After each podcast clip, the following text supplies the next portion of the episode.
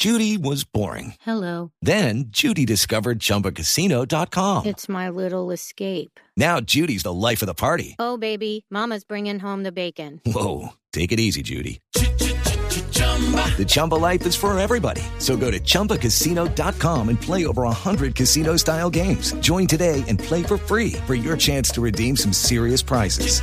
chumba ChumbaCasino.com. No purchase necessary. Void where prohibited by law. 18 plus terms and conditions apply. See website for details.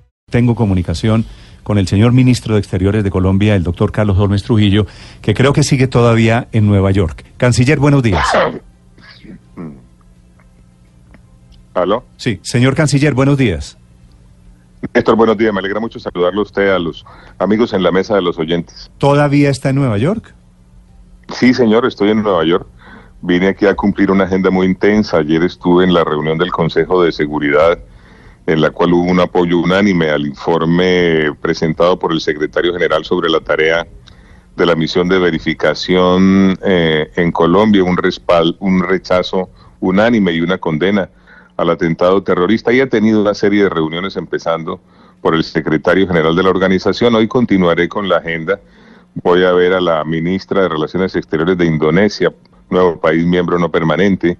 Voy a encontrarme con el señor ministro de Relaciones Exteriores de Alemania, también nuevo miembro no permanente del Consejo de Seguridad. Tendré una reunión con la, los amigos de la Peace Building Commission, que entre otras cosas será presidida por Colombia a partir de la próxima semana por el embajador Guillermo Fernández de Soto. Dictaré una conferencia en Columbia University y naturalmente estaré en contacto permanente con el presidente Duque y con todos los países miembros del Grupo de Lima y con los Estados Unidos para analizar la evolución de los acontecimientos en Venezuela y tomar decisiones si es del caso. O sea, se están mezclando allí todos los temas de los apoyos alrededor del ELN y de Venezuela.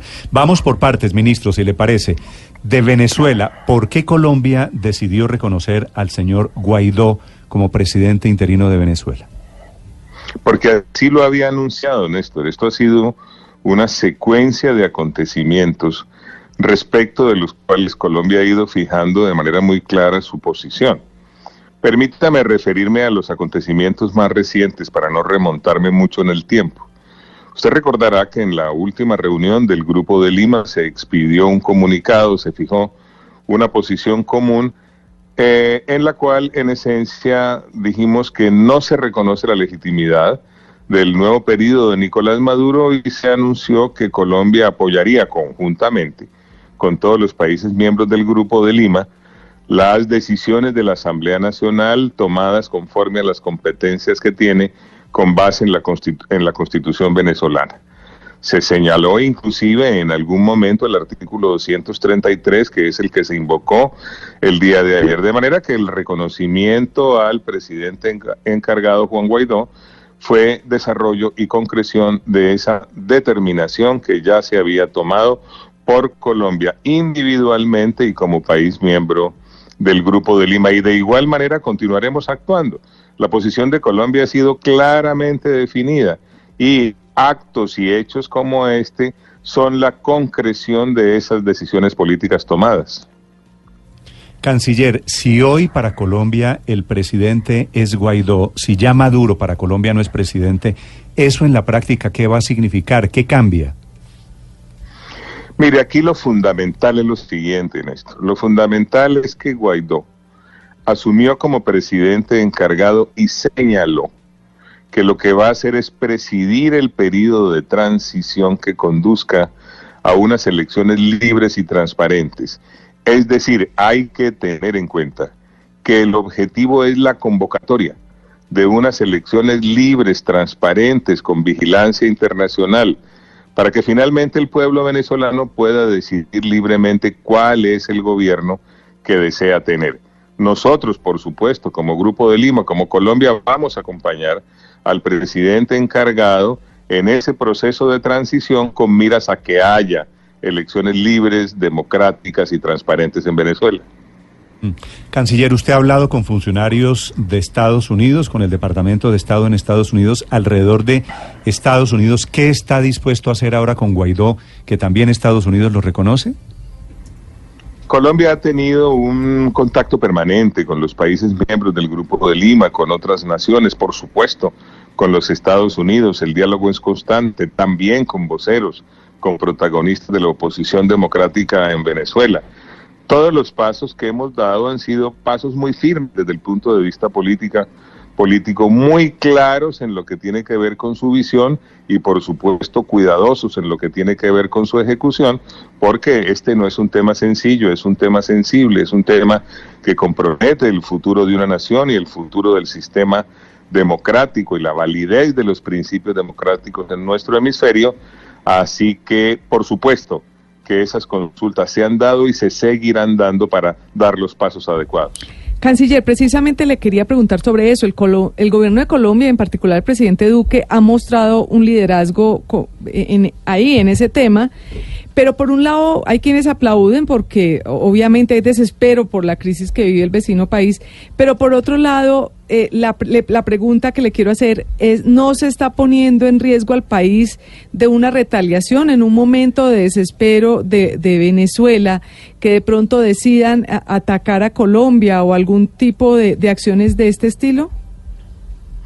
Todas las circunstancias se han evaluado con mucho juicio y por eso no actuamos solos actuamos conjuntamente con eh, el Grupo de Lima y conjuntamente con otras naciones del hemisferio y tenemos coincidencias fundamentales en esta materia con la Unión Europea. Como ustedes saben, Colombia actúa sin ánimo belicista alguno. Colombia lo que está haciendo es cumplir con unos deberes. Perdón, eso hay que tenerlo muy presente. Colombia tiene unas obligaciones como miembro que es de la Organización de Estados Americanos y como firmante que es de la Carta Democrática Interamericana. Por eso actúa como actúa, en cumplimiento de esos deberes, que son además derivados de compromisos jurídicos y políticos vinculantes. Y vamos a continuar actuando en la misma dirección porque el peor escenario para Colombia es la dictadura en Venezuela. El peor escenario para Colombia es la falta de economía de mercado en Venezuela. El peor escenario para Colombia es la falta de libertades en Venezuela. El mejor escenario para Colombia es democracia en Venezuela y una economía de mercado vibrante en Venezuela. Eso es lo que estamos buscando, apoyando las decisiones que tome la oposición democrática ahora en ejercicio de las competencias que tiene la Asamblea Nacional conforme a la Constitución venezolana y ahora apoyando al presidente encargado Juan Guaidó en su propósito de presidir la transición de manera que esa transición conduzca a unas elecciones libres que permitan que los venezolanos escojan el gobierno que quieran tener. Sí. Canciller, ¿Colombia ha recibido alguna petición de refugio de Guaidó en la embajada en Caracas? No que yo tenga, no que, no que yo conozca, no, no, no hay absolutamente nada que yo conozca, perdón, oficialmente en esa materia. Lo que sí puedo decirle es que Juan Guaidó cuenta con el respaldo de Colombia plenamente. Sí, le, le, pregunto, canciller, porque hay un cuento en Venezuela de que a Guaidó van a tener que protegerlo y que estaría buscando el apoyo o el refugio en alguna embajada, y ahí apareció el nombre de Colombia.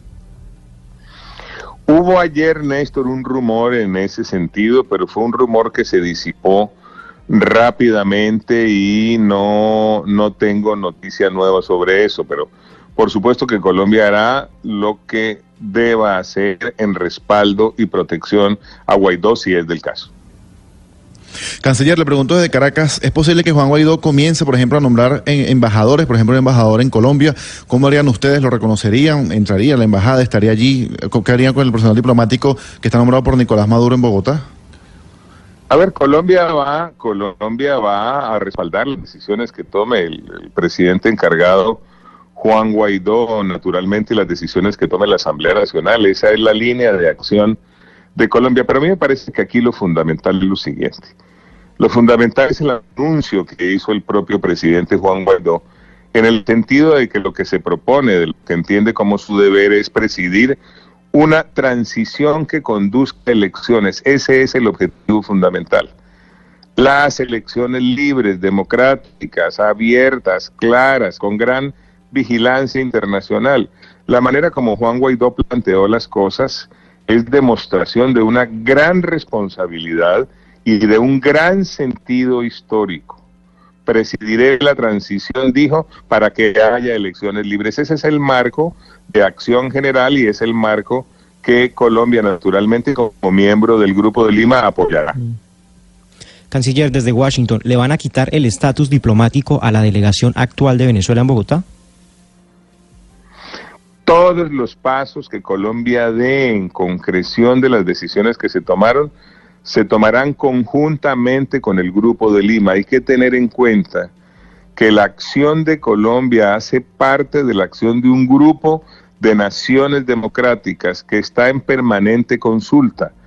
Así que las decisiones posteriores serán consecuencia de la consulta constante dentro del Grupo de Lima para que continuemos actuando juntos.